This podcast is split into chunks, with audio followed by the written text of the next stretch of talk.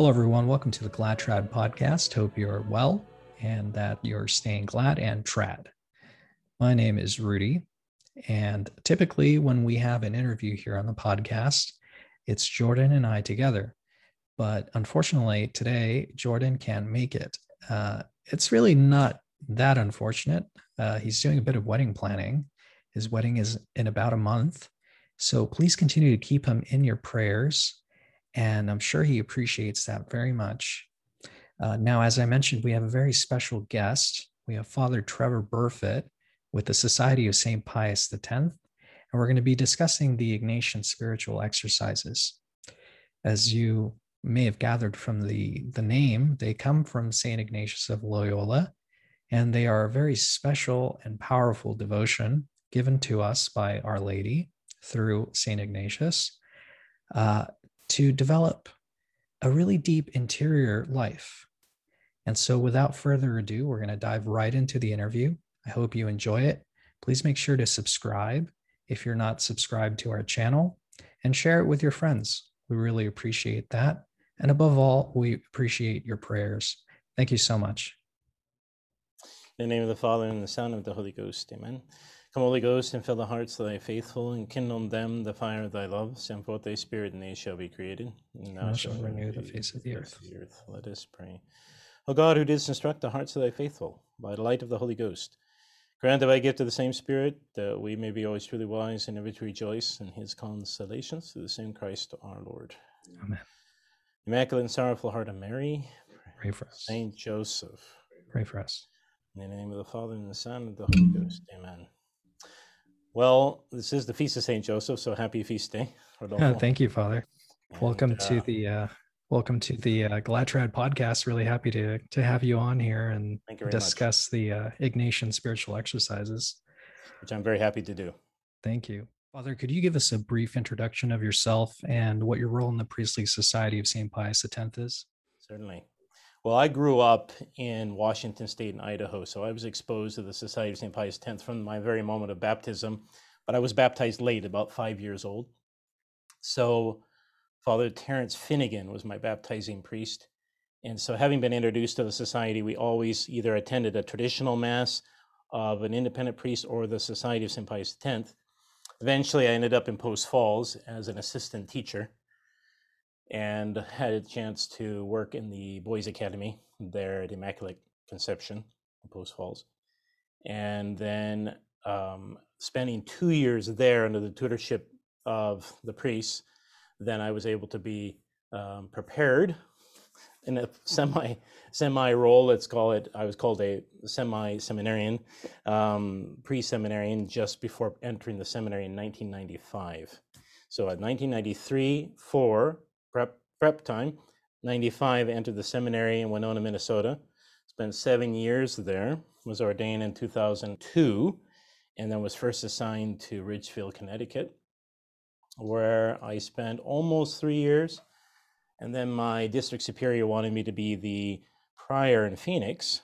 So I was transferred to Phoenix, Arizona to be the prior, pastor, headmaster, and retreat master. Wow. So that was very, that was very, Impressive. a lot of hats, you know? Right. Um, and then after that, after seven years there in Phoenix, I was sent to Veneta, Oregon. I spent uh, that's just outside of Eugene, St. Thomas Becket campus there. And I spent four years there before coming to Arcadia, being assigned to Arcadia, where I have been almost five years now. Impressive. And here in Arcadia, of course, we run quite a quite an operation. This being the priory, we pretty much take care of Southern California, which means we have a chapel in San Diego, San Pedro, Bakersfield, and Colton. Wow, that's massive. It is. That's a huge campus for you guys. it's good to have um, four priests to help me. Yeah, well, we're happy to have you. That's amazing. So, Father, um, I wanted to ask you uh, for those who aren't initiated with the spiritual exercises, um, what they were and how they how they started. Yes. So obviously, they have their name from Saint Ignatius himself. Um, Saint Ignatius of Loyola who, of course, was quite a personality at the time and someone that our Lord raised up. It's amazing the similarity between St. Ignatius and St. Francis, both starting off as these men of uh, with great aspirations for knighthood, for um, for manliness, for wanting to fight and having bravado. That's how he started St. Ignatius. Of course, he wasn't as a boy a soldier. He was given the name Inigo at his baptism. Ignatius was born um, uh, about yeah the late teen late 1400s, and therefore that time there was a lot going on in Spain, and so he coming up raised up was a sort of personality that our Lord could use in order to at that time fight the Reformation. Mm. At that time, he was would end up being a, quite a bulwark of strength against the Protestant um, errors, Protestant um, devastation to Europe. Um, Saint Ignatius was, as I say, quite a soldier in his time, but he was wounded, and it's through that wounding, as it can often be, that God gives us a trial and difficulty in order to waken up the soul. So he spent that time with his injury, reading, studying, getting to know uh, more about Scripture. And as I mentioned to you earlier, I and myself have actually been to his family chapel where he was recovering. I made a, ch- a trip to Loyola. Um, there's a beautiful church there now. I even have a picture here on my wall in my office where he, well, yes, the chapel is right next to the beautiful church now. His little chapel, which is more of, they had an interesting style of building at that time. It was kind of like a little castle, just straight up like a tower. And mm. so his room is at the very top well, the room that was his chapel, and he spent time there praying and reading. And then, of course, he um, had his conversion. His conversion there. Uh, this cannonball was his conversion ball. um, seeing the mess in his legs, he said, "Well, what am I going to do but read and get to know about Jesus?" So he did. Spent nine months confined to bed on that third floor of the castle of Ignatius Castle. Um, and it was there that he uh, decided to take up some very, um, well, I say just really stringent practices for himself. Um, as a matter of fact, I, I visited Manresa, which would end up being one of the caves that he prayed at when he received the Ignatian exercises from Our Lady. Mm-hmm. She actually gave them to him herself. Uh, he wrote in his notebook these spiritual exercises. And just before we go too far with that, so obviously they're named after him. He received them from Our Lady, and they're called spiritual exercises, just like we know we have to exercise the body. These Ignatian exercises really do exercise the soul. We even tell people on the Ignatian exercises don't do too much penance because if you do too much penance on the body, the soul's also being taxed and you're liable to just put yourself down. You need to remember that uh, on the Ignatian exercises, you are doing a lot of work. There's a lot of work to be done in the soul and it really tires you. It really is a work each and every day. Um, so, what else to say about that other than he weighing up his former dreams of a knightly conquest, he transferred that energy, that knighthood, that desire for bravado to the supernatural bravado, and the strength of his will um, he used to promote supernatural life and the good of the soul. So we got the Ignatian exercise from Ignatius. He obviously received them from Our Lady in the cave of Manresa from her hands, and then he took and put all this energy of his knighthood into being a knight for God, a knight for our Lord. That's incredible. Yeah, I, you know, and and just for our our listeners, um, just to give you a sort of context of Saint Ignatius's life, um, he was born in 1491, and throughout his life, he he gets to experience like really like really important um, moments in the history of the church. Like for example yep. um, in 1521 the first big explicit events of the the protestant revolt begin and he's 30 at the time. Um, in 1530 and up until 1537 king henry separates uh, england from rome. 1531 um, our lady of guadalupe appears to juan diego uh, and begins the the the conversion of of pagan South America, and then um, it's really interesting too to see how how God works with with uh, mm-hmm. with so many people. He you know he he calls so many people to to sanctity and to to um to fight for the honor of holy mother the church. It's it's really incredible. I mean if you see if you contrast how many souls were lost uh, in england separating themselves yeah, from rome and then yeah and then you see all of the souls being lifted up in south america by our blessed mother. It's just so incredible how how god works that way. It's as though god will have his souls regardless you know? Right. He'll, he'll look wherever he can. He'll send our lady as a missionary to do that. Um, yes it's very true. Very very awesome to watch the work of god trying to spread the faith around the world mm-hmm. or actually doing it but uh, it's a question i guess of who accepts it. Um, yeah so i'm really impressed by these ignatian exercises and the work of the jesuits. You know there's a biography done on st ignatius um, that i highly recommend. It was put out by TAN Books. I read that life of his well probably close to close to 20 years ago now, or maybe a little less than that, because I remember I was ordained a priest and I wrote to Bishop Fellay, who was our superior general at the time, and I said to him, I said, Your Excellency, now I understand what you have to put up with as a superior general. I mean, I look at the life of St. Ignatius and I see what he had to go through just to have his order survive, and I understand what you're up against too. Yeah, absolutely. so, were you ordained by Bishop Fellay? I was. Mm-hmm. Okay. Yep, he was the ordaining bishop that year in Winona, Minnesota, St. Thomas Aquinas, formerly St. Thomas Aquinas Seminary, before it moved to Virginia. Mm-hmm. Yeah, they they definitely have a lot of, um, uh, you know, a district superior even has um, has a lot on his plate for sure. Yeah, and the, the expanse of the United States is quite something for one superior um, to think that there's one superior general over the whole world apostolate of the society, and then to think that there's just Father John Fullerton in the United States to look after 80 some priests and uh, miles, as you know, thousands of miles of country where we have our close to 30 some chapels spread out. Um, well, yeah, about 28 priories, I think it's plus that, with schools, and then, of course, multiple more chapels around that, that uh, those priories take care of. So um, I didn't remember the number. I'd have to check again. But we have such so much apostolate to cover by just you know a few men. Mm-hmm. Yeah, the labor is uh, the labor is plenty for sure nowadays. Yeah, it's quite something. So tell us about the spiritual exercises. What do they entail? And um... certainly, the Ignatian exercises, um, as we say, are exercises, but for the soul. And I'd like to read to you from a nice commentary that I have that I've used for preaching exercises a few times. Um, it's by an Aloysius, uh, Aloysius I think is his name. Aloysius Ambruzzi.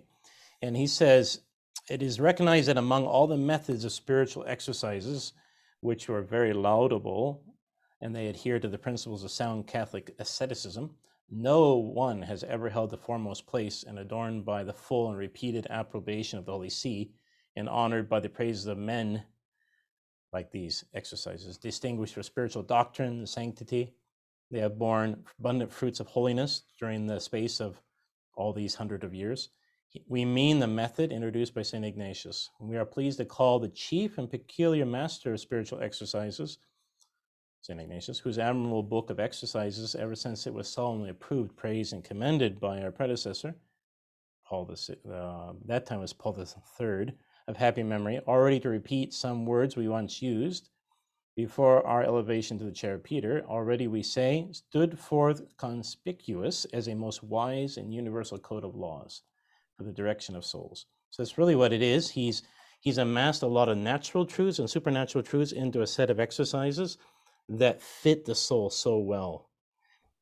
I can't tell you how happy I was to learn them, to go through them myself as a seminarian, and then to be able to preach them. I was able to preach at least once now the 30 day exercises of St. Ignatius, but we actually attend that normally. Uh, the usual cycle is for the seminarian to attend a 30 day exercise before he's ordained. And that's the real found that's the real structure of the Ignatian exercises 30 days of spiritual work. I could break that down for you a little further too as we go here. Um, So, for instance, the exercises are broken, as I say, down into 30 days. So then you have four weeks, 4 mm-hmm. weeks of time. It doesn't have to strictly be seven days each week, because normally the retreat master is going to spend about mm, probably about close to 10 days, even if he needs to, on that first week. And that first week, um, I'm going to show you, well, I can at least tell you the structure of that first week um, as an example. You would have, as I say, close to those 10 days, and you would have such things as about five five conferences and one instruction or maybe a couple instructions as needed each day uh, starting early morning and then working through the day all the way up until the evening so your whole day is structured around first getting to know what is the the end of man and then working through to what is the result of sin and that we are sinners then making that general confession and then after that to do a meditation on hell, maybe a couple meditations, a few meditations on the results of sin. And then, of course, coming around after that general confession to building back up. So the first week is uh, end of man, sin, reality of judgment, heaven or hell, and then also the um, the first the early part of our Lord's life, mainly to uh, I think as our structure says here, I think, um, let me just check my outline. Um, hmm, where did I put that? So anyway, um, yes, the, where is it? There it is. Um, after you after talking about what is the result of sin and then what the judgment would be on a particular soul depending on their state of soul uh, state of affairs then we talk about the prodigal son and that's a very it's a very pivotal moment right after the person's made their confession to mm-hmm. hear about the prodigal son to make a good communion and to rely on this mercy of god the mercy of the sacred heart and that that takes up a lot of the 5d exercises. That's part of the 30 day, which we sum up. Father Vallet summed this up for us. He was the great apostle in Spain who preaching the exercises to laymen. He really reduced the 30 day exercise down to five in order to get laymen to take them more easily between their work schedules. Mm-hmm. And therefore, he formed a great strength of men in Spain at that time, which of course would end up being very pivotal in keeping the faith during the revolution of Spain. So he um, he did that. So really, the Ignatian exercise, as we know them, five days, is spent a lot of time spent on this first week preparing the soul, and only a few or a couple days at the end of the week spent on rebuilding the soul. So um, let's see. I think probably for clarity here. So after that, after that confession, after the, relying on this mercy of our Lord, you know that you're so dependent on Him that we want to focus on who is the answer. It's the Master, our Lord Jesus Christ. And I remember when I went through these exercises that it was so consoling to live the life of our Lord for those 30 days. So once you got past all the junk, you might call it, the sins, and realize you could rebuild with our Lord and then follow Him through His life, it's so consoling. I personally would love to do it again. I would preach them again. Um, and I've tried even to interest men to take a longer retreat than five days. At one point, when I was in Phoenix, I I even lined up in the retreat schedule for the year, 10 day retreat, because I thought men might like to do that, but it's very difficult. For them yeah, it is very difficult. Time off. yeah yeah the, the spiritual exercises are, are fantastic they they marked um i did the exercises with um the oblates of mary and they do kind of like a truncated sort of uh, exercise where um i think it's actually i think it's the full length but you're obviously not in a retreat house. So you you yes. you go and you you do it every day on your own. Okay. so it's a little bit different but they were they were a pivotal moment in my my spiritual life where I began to grow after that. I grew spiritually like yes. in excess and it was amazing to me. Yeah, yeah. It was an an upward um, ascent but um, mm-hmm. yeah it is interesting because afterwards you do have a, a sense of uh, spiritual self-awareness that's true that you you don't have before yes and um and yeah i would recommend it for anyone really do you think that maybe you you would be doing these exercises anytime soon uh I will be preaching them. I've been asked by the priests in Post Falls, Idaho, to do a women's retreat in November. They try to hold a few retreats up there. I don't know if a lot during the year, but where they can during the summer when schedules allow, they use uh, a local Protestant retreat house that we've used for years now. I've even preached a few times there. So they do they'll do a men's retreat, maybe a women's retreat. This time they're doing a women's retreat in November. They've asked me to do that. Um, I love preaching them when I have a chance. I've even thought about having them here in Southern California. The the drawback to that is we do have two close retreat houses. That's to say, Ignatius Retreat House. Uh, I'm sorry, um, St. Alphonsus Retreat House in Los Gatos, and then Our Lady of Sorrows in Phoenix. So those are very easily available. But there are people who can't travel, who would not be able to travel, maybe, or for the convenience sake, would be more interested in going if it was local. Um, so I've entertained that, and I would love to do so, um, because as we know from the commentators, from the way I learned to preach them, you really need the best benefit is to have a guided retreat mm-hmm. with a priest, so you can actually go in and counsel with him. As a matter of fact, they'll even say that once we've learned something from a conference, we meditate on it, yes, but then the follow up to see how that movement's happening in the soul is really what the retreat master, you know. And then Ignatius, as we know from the commentators and from history, he would even preach them one on one with his his disciples. Uh, can you imagine 30 days with just one on one? And so then you can see how he formed these men into quite the military, you know. Right. That is true. So so we're talking about a, a long-term retreat where you're being you're being broken down and rebuilt um, yep.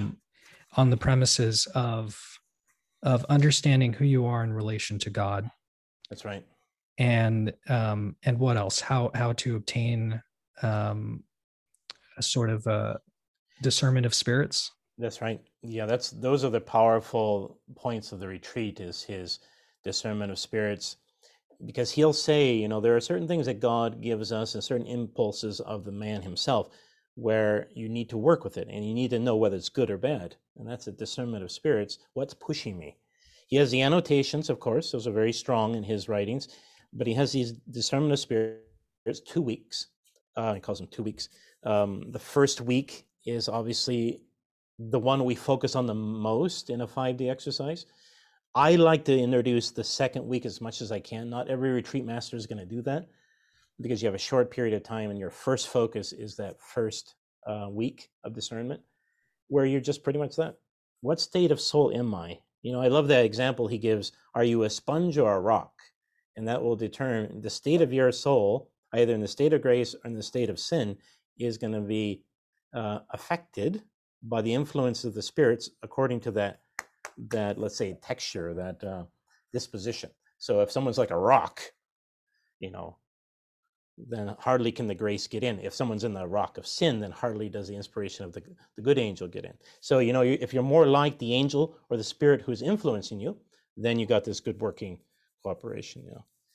It's very it's very um well very he has very important points to make and for us to digest and use today because I've, I've used these discernment of spirit points over and over again especially in this modern world when things can be crazy mm-hmm. confusing and or you're trying to figure out with a soul you know what direction they should take and one big thing that well let's see, a strong point emphasized by saint ignatius is this whole peacefulness of soul not making a decision and a rapid change or um, uprooting oneself unless you're certain that you're peaceful.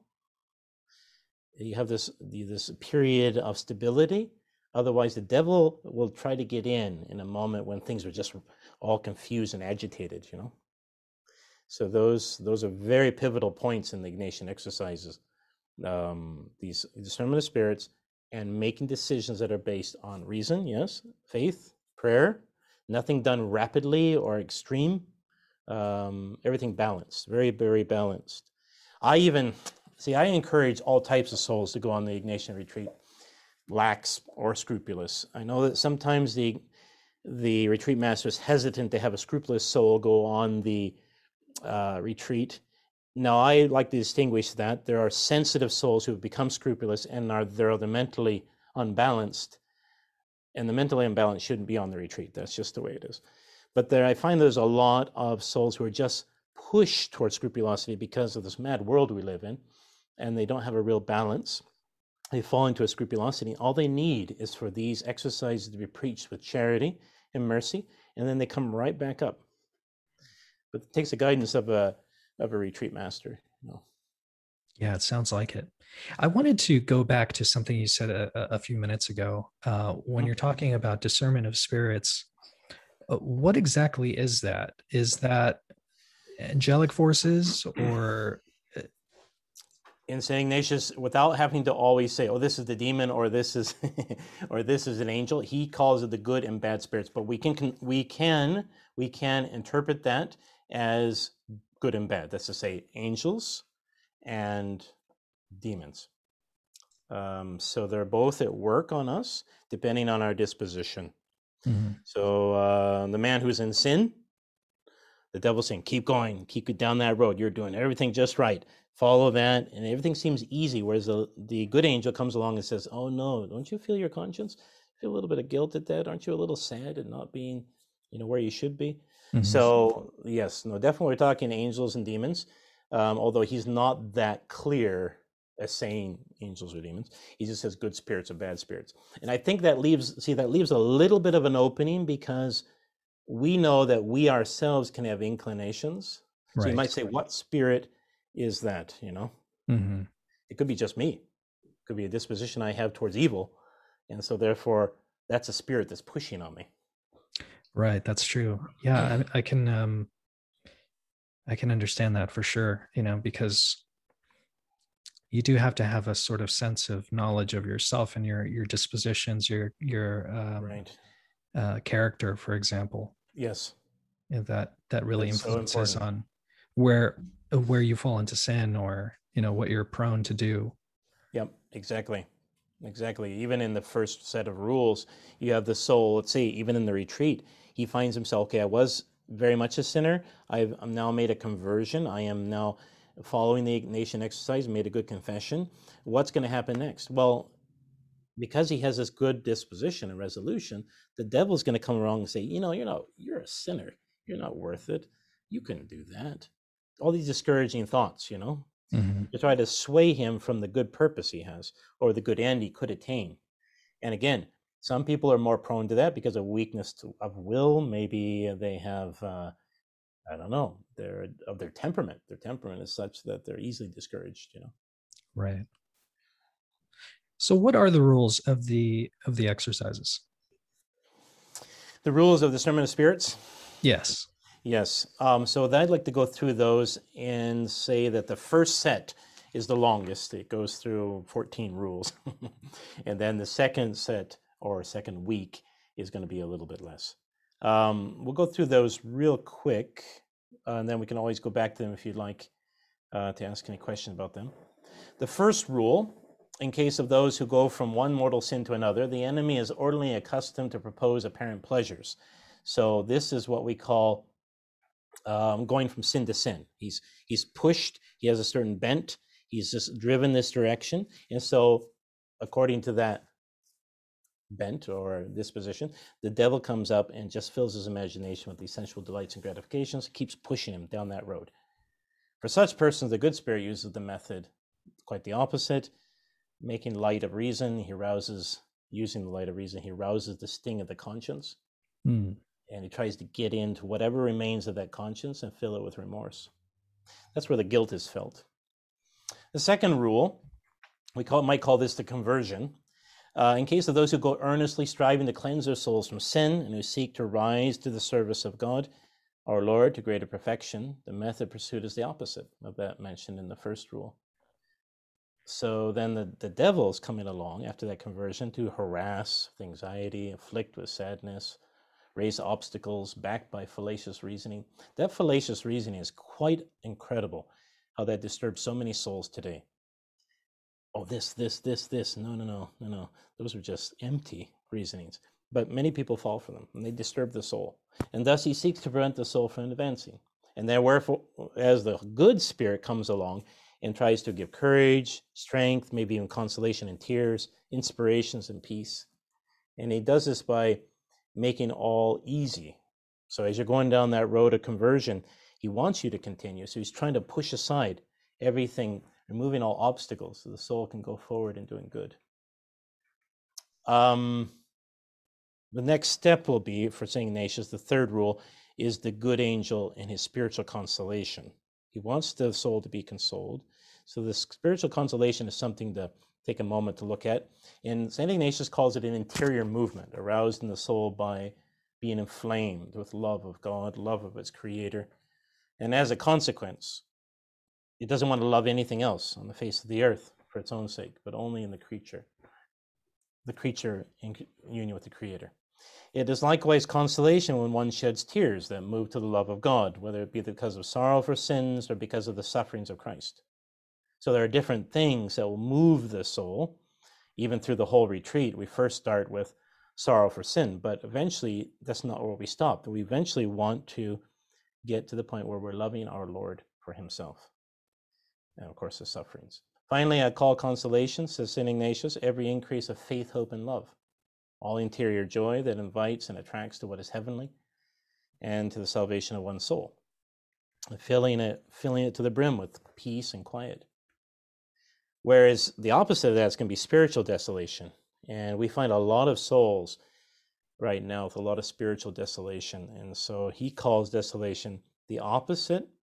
Consider this that the darkness of soul, turmoil of spirit, inclination to what is low and earthly, restlessness rising from many disturbances and temptations, which lead to want of faith, want of hope, want of love. And the soul is then wholly slothful, it's tepid, it's kind of it's stuck in a dark spot and it's separated, as it were, from its creator and Lord.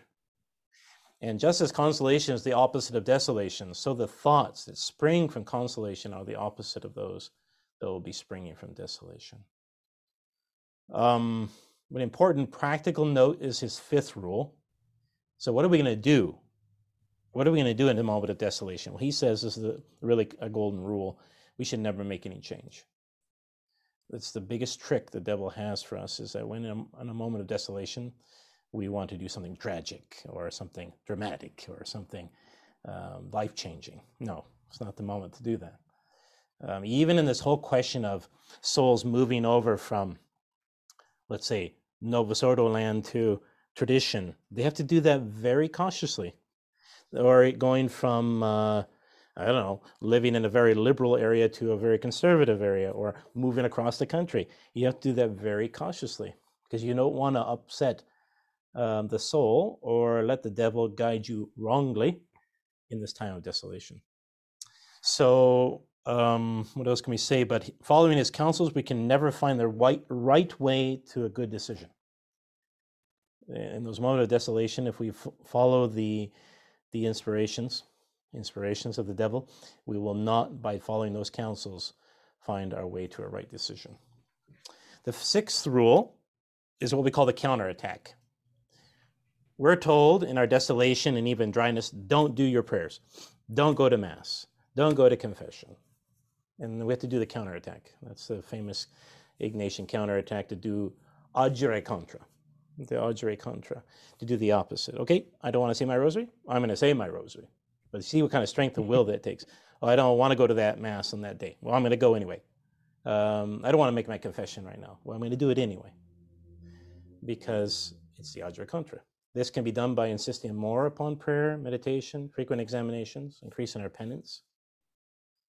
I think it's what a lot of souls could remember in Lent. In Lent, we try to do some good works in union with Holy Mother Church's rules, and then, oh, who comes along to say, oh, that's discouraging, you, or discouraging us by saying that's not worth it, or you're not strong enough, or, uh, and then we need to we need to do the agere contra. We need to to try harder. Seventh rule is simply a carry on of when one is in desolation, he should be mindful that God is left into his natural powers to resist the different agitations and temptations of the enemy in order to try him. You know, this amazing thing that I think we all need to remember is that God, although the master and the one who controls everything, he's given quite a bit to us to try on our own. So he gives the grace and he allows us to test it out. He's even testing us to prove our worth. And I think sometimes we don't trust enough in his power. So he's, again, um, you might say, leaving him to his natural powers. He can resist, resist with the help of God, which always remains, though he may not clearly perceive it. I love that Philippians quote, chapter 4, verse 13. I can do all things in him who strengthens me. For though God has taken him from him the abundance of fervor and overflowing love, the intensity of his favors, nevertheless, he has sufficient grace for eternal salvation. That's one thing uh, we cannot be reminded too much about. Eighth rule when again, when one is in desolation, he should strive to persevere in patience. I guess you might say that goes along with that agere contra, not making a change. Man, I don't like this situation. Okay, be patient. This reacts against the vexations that have overtaken him or the soul. And let him consider to that or to that end that consolation will soon return. You know, we everybody's saying this too will pass nowadays. It's true. we must be patient. And then, you know, there's a consolation around the corner. That's the way God works. In the meantime, he must diligently use the means against the desolation by that sixth rule, uh, agere contra. Well, a lot of souls ask me, well, why, why am I dry? Why am I desolate? And he gives the answers in the ninth rule. Why is it that my prayer just doesn't seem to console me as much? I don't feel so zealous about saying my rosary or going to Mass or going on that pilgrimage or who knows what. Um, what are these principal reasons why we suffer such things? Mm. St. Ignatius lays them out in the ninth rule. He says, first, the most common is the punishment The punishment um, because we have been tepid, slothful, negligent, and even, um, yes, laying off, being lax with our exercise of piety. And so, therefore, our own fault brings on a spiritual desolation. So, that consolation has been taken away from us as a punishment. Oh, yeah, you don't want it? You don't want the gift? Okay, God is free to give it. He doesn't, he doesn't have to give us consolation or helps to guide us in the spiritual ways. He does, but if we don't use them, you know, a very, uh, well, a child who doesn't appreciate the gifts or the helps he's been given, why should the parents keep giving it to him? So God takes it back. That's a punishment. You might say that the other is a trial. And we have here the example of Holy Job, of someone who's meriting Mm. And the second reason is just that God wishes to try us to see how much we're worth, how much we will advance when left without His consolation. Will we do it simply on the grace, the merits, the basis of Him who gave it to us? Or are we waiting for the consolation? Oh, I'll be good if God consoles me. No, he doesn't have to do that either. He could give us a trial like Job, holy Job, who sat on his dung heap and said, Nope, I'm not going to deny God, even though everybody says, that's ridiculous. Look what he did to you. Why don't you deny him and come down? The third, um, which ends up being possible for a lot of us, it's true. You might even say it's what happened to the saints. It's the example of the saints, the third reason, and that's the lesson. So the third reason for being desolate, according to St. Ignatius, is it's a lesson. And here, God wishes to give us a true knowledge and understanding of ourselves, so we may have an intimate perception of the fact that it's not within our power to acquire and attain great devotion, to have this intense love or tears or any other spiritual consolation. This is a gift. This is a gift and grace of God.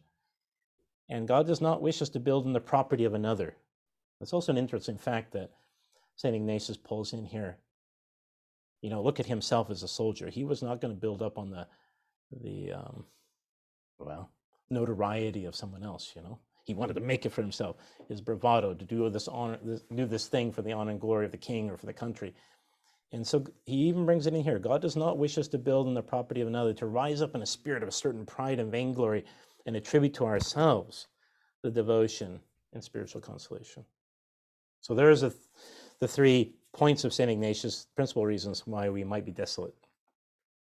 Uh, the tenth rule when one is in consolation, let him consider how he will conduct himself when he's not in desolate uh, in consolation. So if he's in consolation, he should think, okay, desolation is liable to come. What will I do? And then when he's in desolation, remember back to the moment of consolation. So he says in the 11th rule, he who enjoys consolation should take care to humble himself and lower himself as much as possible. Here we have the example of St. Gabriel and the Blessed Virgin. Look at this gift, gift that Our Lady was given. Look how humble she is, reducing herself down, not in a very kind of pietistic or sort of apologetic way, but just really, really humble. Let him recall how little he is able to do in time of desolation, and when he is left without such grace or consolation. On the other hand, one who suffers desolation, as the example of St. Job and St. Joseph, Holy Job and St. Joseph, whose feast day is today, Remember that by making use of the sufficient grace offered him, he can do much to withstand all his enemies. Let him find strength in his Creator and Lord. And then the 12th rule this is very not politically correct, I say. Um, the woman is often the example of the enemy. So the enemy conducts himself as a woman. That's just very practical. He is a mm-hmm. weakling before a show of strength and a tyrant if he has his will. It is characteristic of a woman in a quarrel with a man to lose courage and take flight if the man shows that he's determined and fearless. Jezebel was an example in the Old Testament.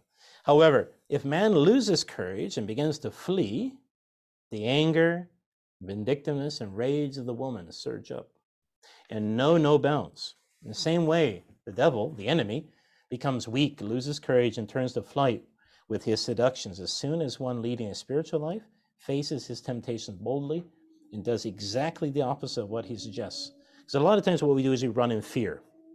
And that's going to be in another, another rule.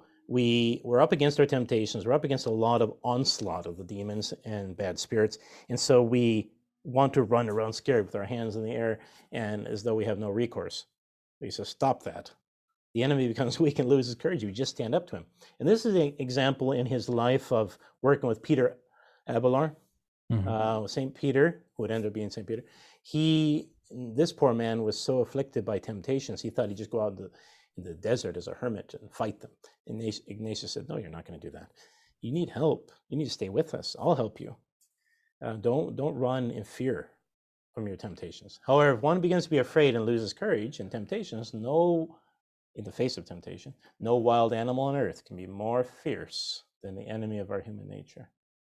So you don't want to toy with temptations, but we want to be, as I say, firm, quick, non-violent.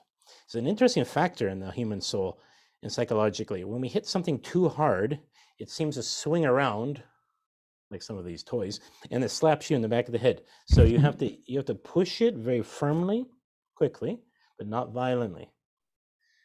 Uh, he will carry out his perverse intentions with consummate malice if we somehow, as he says, run in fear. Do not toy with temptation, but at the same time, you want to stand up to it and say no. It's really that consent of will, a strength of will. We have examples here of uh, St. Vincent, St. Teresa, Teresa of, uh, I believe this is St. Teresa of Lisieux. Our enemy may also be compared in his manner of acting to a false lover, a gigolo. He seems to remain hidden and does not want to be discovered. If such a lover speaks with evil intention to the daughter of a good father or the wife of a good husband and seeks to seduce them, he wants his words and solicitations kept secret. He's greatly displeased if someone was to reveal it. And that's also a very important point for those who go to confession. If they're being bothered by the enemy of our souls, nothing better than to say to the priest, even if it's not a sin, Oh, Father, I've had this temptation. I've had this thing bothering me like a monkey on my back. Hmm. Throw it off. You just throw it off in the confessional, and it's amazing how he feels exposed, the demon, and he's not less likely to use it. You know. Um, so the devil is greatly displeased if his evil suggestions and depraved intentions are revealed. Then he readily sees he will not succeed when he has begun. That's why we say even some souls need to go to their spiritual director for accountability. Father, this is happening to me. Or maybe it's a wife to her husband, or even the husband to his wife. If he says, Boy, this has really been bothering me at work, or this person, that's enough maybe to break that secrecy and then keep that from being um, a possible sin. When the enemy of our human nature tempts a just soul with his wiles and seductions, he earnestly desires that they be received secretly and kept secret. If one manifests them to a confessor, to some other spiritual person who understands his deceits and malice designs, malicious designs, the evil one is very much vexed. The monkey has just been cast out. Acts of humility is really what it is. Yep. He knows that he cannot succeed in his evil undertaking. 14th rule the conduct of our enemy may also be compared to the tactics of a leader. I love this one. I think of it when we play volleyball and when we play any type of sport. I remember in the seminary, I found an, an easy serve, well, a very wicked serve, and it really was nothing to do with teamwork. but I could shoot the ball right over the net and drop it down so close that they couldn't pick it up. And so that was not very nice, but it was one way for us to gain the points to get us ahead a little bit. But we know that. We know these weaknesses in our teams that we play with or certain players. And the devil does the same thing. I love this 14th rule. He's like a commander of a leader of an army, and he'll camp and explore the fortifications, looking around at the weaknesses, who's coming and going, who does this or that. And then he attacks at the weakest point. So I tell people, you know, if you want to know where you're weakest, watch what sins you commit, watch what temptations you have, watch what really gets you vexed. In the same way, the enemy of our human nature investigates from every side all our virtues, theological, cardinal, moral, and where he finds the defenses of eternal salvation weakest and most deficient, there he attacks and tries to take us over, by storm. So that's the first uh, first week or first set of discernment of spirits. And you see how positive, well, positive, yes, but how important they are for just a modern man. Yeah, exactly. I I wanted to ask you um, in one of the rules, or ra- rather, in the exercises proper, okay, we are discerning the spirits, so to say, and we're we're gauging whether or not we feel consolation or desolation. Yes. Now, in the modern world, there's a sort of um, there's a sort of desire, or a rather um, a sort of habit of people wanting to feel a certain way like um, i feel happy today. And if we're not happy this day that means there's something wrong. Are we right. talking about something different? Like consolation of the soul is different from like for example our our, our feelings proper? Yes. Yes because i think we have to be careful that there's an emotional um it's exactly the word. It's it's more of an yeah. emotional is emotional feeling that we have, maybe by how we slept that night or what we ate the day before. Mm-hmm. Um, so we have to be careful of that pushing us, but still, that is more like um, the spiritual authors call that a type of. Uh, mm, yes, I forget the exact name they use. Uh, I'm sorry, it slipped my mind. So we're it's it's really not on the level of the spirits necessarily, but it is a type of um, movement. Movement mm-hmm. in the soul that can, for a lot of people, because it's an emotional low or emotional high, push them towards decisions or intellectual, well, I'll say, moving their intellects and will towards the emotion rather than being rational about it, you know? Mm-hmm. It is true. That's very much a part of it. Now, I can see where we've all experienced it and where someone who is very emotional they dictate all of their decisions on the emo- emotivity on this all this motion. Um, that's not wise and you can see where they are falling into what we had said earlier about a sadness. They're afflicted with a certain type of sadness or on the other side extreme happiness or craziness whereby they make decisions. Um, that could be the, the, what started as kind of a my, maybe a, a physical bodily thing became became a spiritual movement, you know.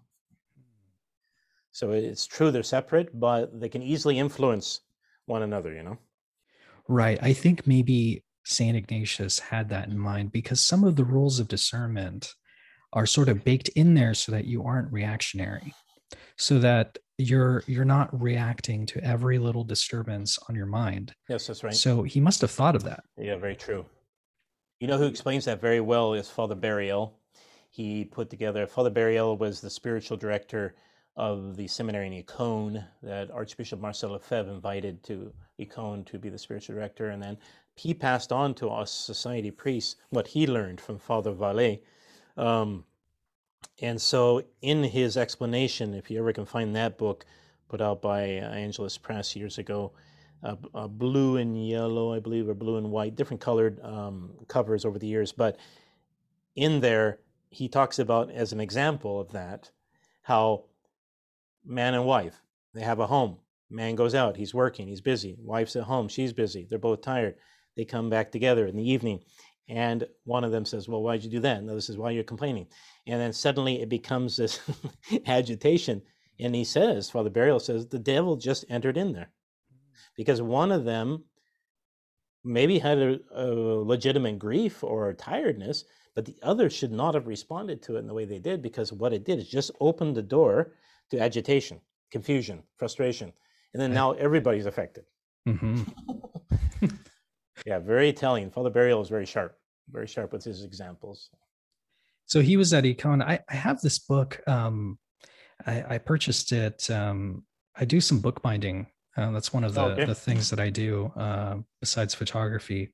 But uh, I got this really awesome book on eBay one day. I have it here, and maybe I'll show you one day in person. Okay. Um, yeah, certainly.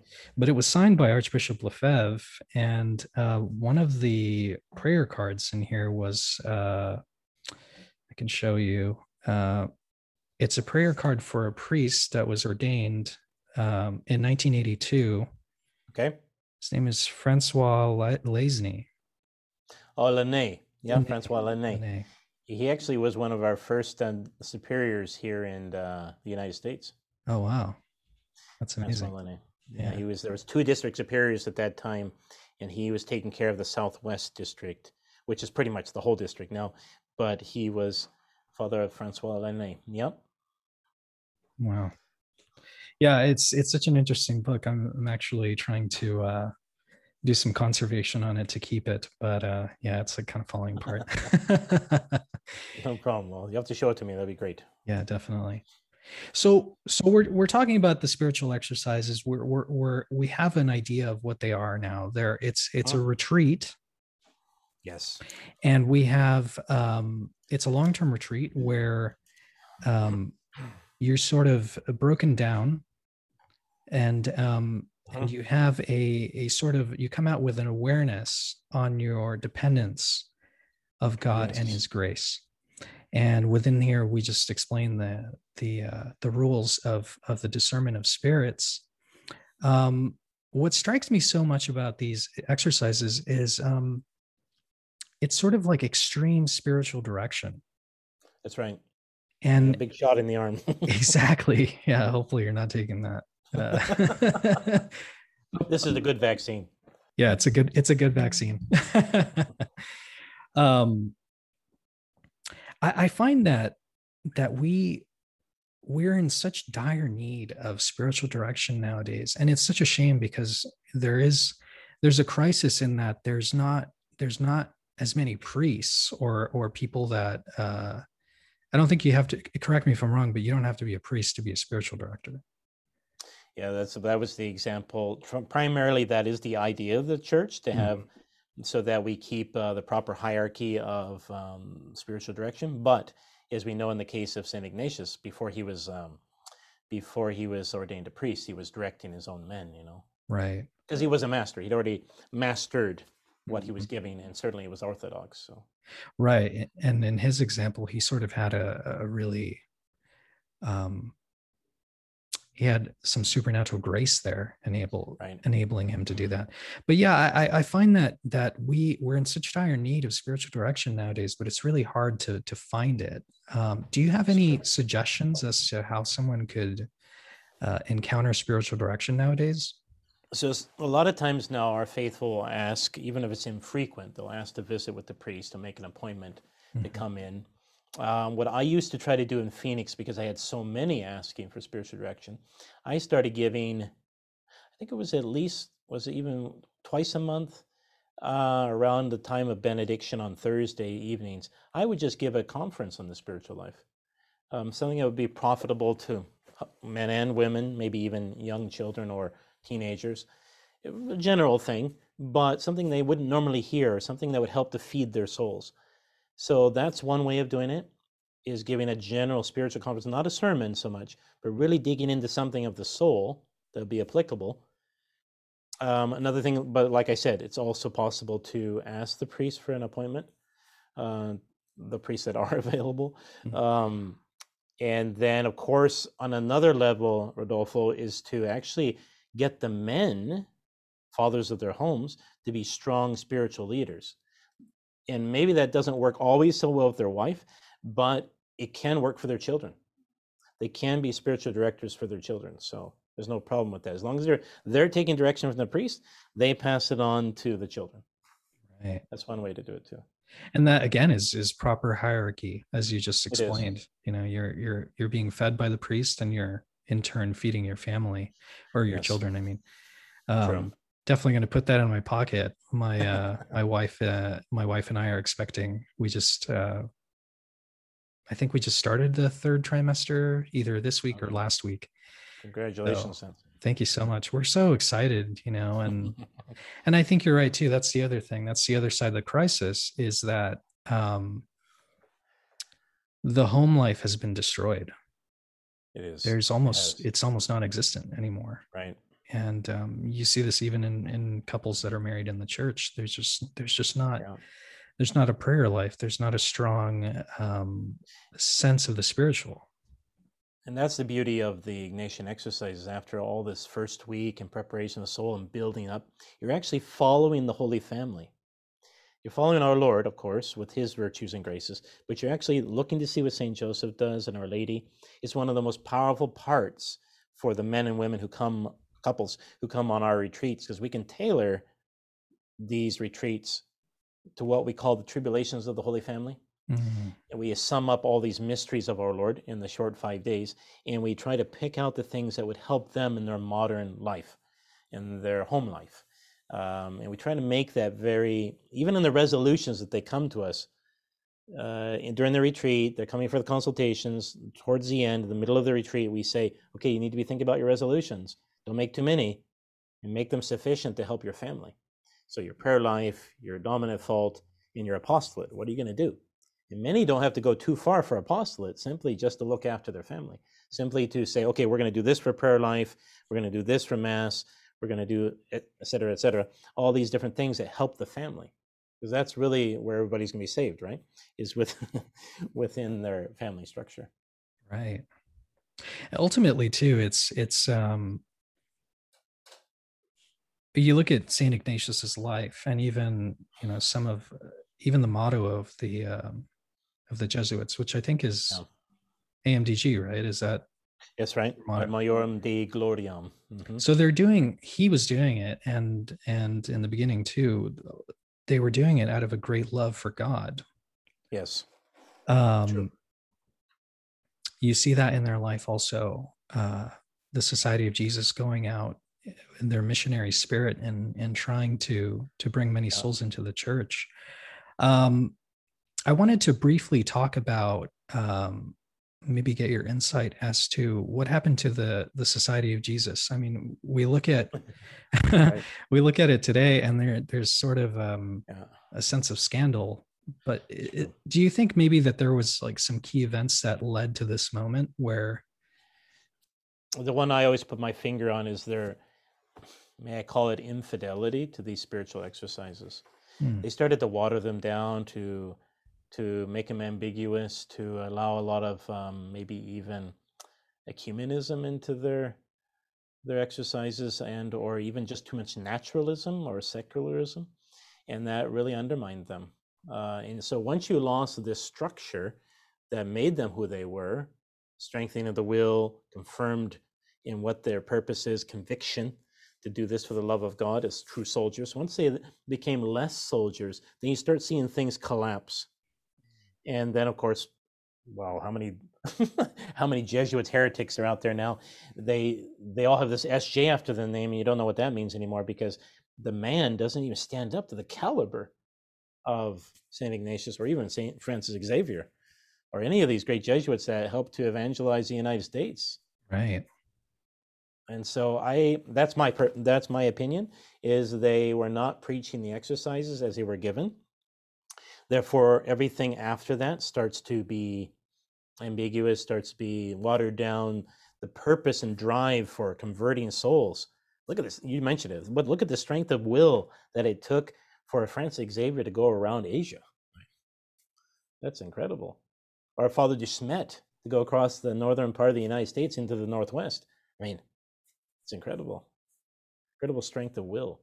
And then you look at the North American martyrs there in New York and Canada. Incredible. St. Isaac Jogues, I have his picture here on the wall. Uh, he's my patron saint of the priesthood. And oh, he's such an inspiration, such an example of strength of will. I mean, having his fingers shoot off and going back to martyrdom the second time. Oh, that's such a martyrdom. tragic story. Yes. Just punches you in the gut. I remember the first time I read that. Yeah. Where did they get their strength from? It's from the Ignatian exercises. Mm-hmm. Yeah, and there's it's sort of a logical consequence too of um, if I mean we look at the source of of these exercises. Ultimately, they came from Our Lady. There yes. is a consequence if you. I mean, this is something that's coming Hard, down. Yeah. yeah, it's coming down from heaven and given to you. If you deviate yep. from it, obviously there's going to be some consequences to that. Exactly yeah. There i mean there's i'm sure you're aware but there are people who uh who attribute that um you know sort of deviation to like maybe russia not being consecrated for example. Right. Yep. I kind of happen well we can see it. we can see anything that our ladies ask for at some point men think, oh, that's too humbling or that's too simplistic or, oh, we're way, way beyond that. Well, I think you're mistaken. You have to follow the mother, you have to mm-hmm. follow Our Lady. Right. You can't deviate either in church doctrine or herd commands because otherwise it just becomes pride again. And as soon as you do that, you're losing. Right. You're, you're you know. Right. So, Father, uh, to close out, um, any any plans in the future? Uh, i know i, I kind of asked you that in the beginning but uh, is the society doing any uh, does the society ugh, sorry. Does the society have any plans in the in the near future to maybe hold a retreat um, anywhere in america for example? I mean some people exactly. can travel so we, uh, if you can travel, we have the three retreat houses. One in Ridgefield, Connecticut, St. Ignatius Retreat House, where I preached there. Mm-hmm. Uh, Phoenix, Our Lady of Sorrows. I was a pre- retreat master there. And then Father, right now, Father Asher uh, is trying to get things up and running in Los Gatos. It's been difficult with the California restrictions and the health codes, mm-hmm. but there's also another retreat house there in Los Gatos. So those three, and then we also hold those at the Brothers Novitiate one for vocations and one for men happening this summer. You could always look those up online with our website. Um, and then, as I mentioned, the one that I'm preaching in the fall for women up in uh, in uh, Post Falls in November. Uh, and then you never know, another one's going to pop up somewhere. As I say, if I could do one here in California, I would. And I'd probably first do it for the men um, and see how many I could interest. Right. So, Father, how can people uh, follow you and your work? Well, you can certainly come visit our Church of Our Lady of the Angels here in Arcadia. Beautiful but we church. also have, thank you. We also have our website up now. Uh, well, we had for a while, Our Lady of the Angels on YouTube, where we have many videos on catechism now since last year, and also current sermons um, and other instructions. Um, people are really glad to have those, and it's really helpful for them to instruct them in the faith. We're following the Council of Trent Catechism, so very basic but very powerful. Yeah, it's a great catechism for sure. It is. All right, Father, thank you so much for for coming on to the podcast. You have the distinction of being the first priest to be on the podcast. Oh, so, oh. on behalf of Jordan and I, unfortunately Jordan couldn't be here today, but we That's we thank bad, you yeah. so much. no, you're most welcome. I'm glad to be here. Thank you. And um, if if people are curious again of the um, the Ignatian spiritual exercises, do you suggest any any books? Yes. Um, first, maybe just to get to know the life of Saint Ignatius and how powerful uh, his life was in the good of, for the good of the church, and that's a biography of Saint Ignatius, put out by TAN Books. And then also um, there is this Christian warfare book that we put out.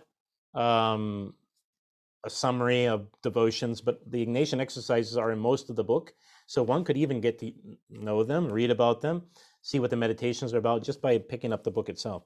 This is the large version. It's called the deluxe edition, but there's a smaller one that's easier to carry, like the size of your missal. Um, that's a good way to get to know the Ignatian exercises just by simply getting familiar with the meditations. Oh, that's great. And that's available through Angelus Press. That's correct. Great, great. Well, thank you, Father. Um, could I ask you to give us a blessing? Certainly. Benedictio Dei omnipotentis, Patris et Filii et Spiritus Sancti, descendat super vos et maneat semper. Amen. Thank you, Father. You're most welcome. Good to see you again.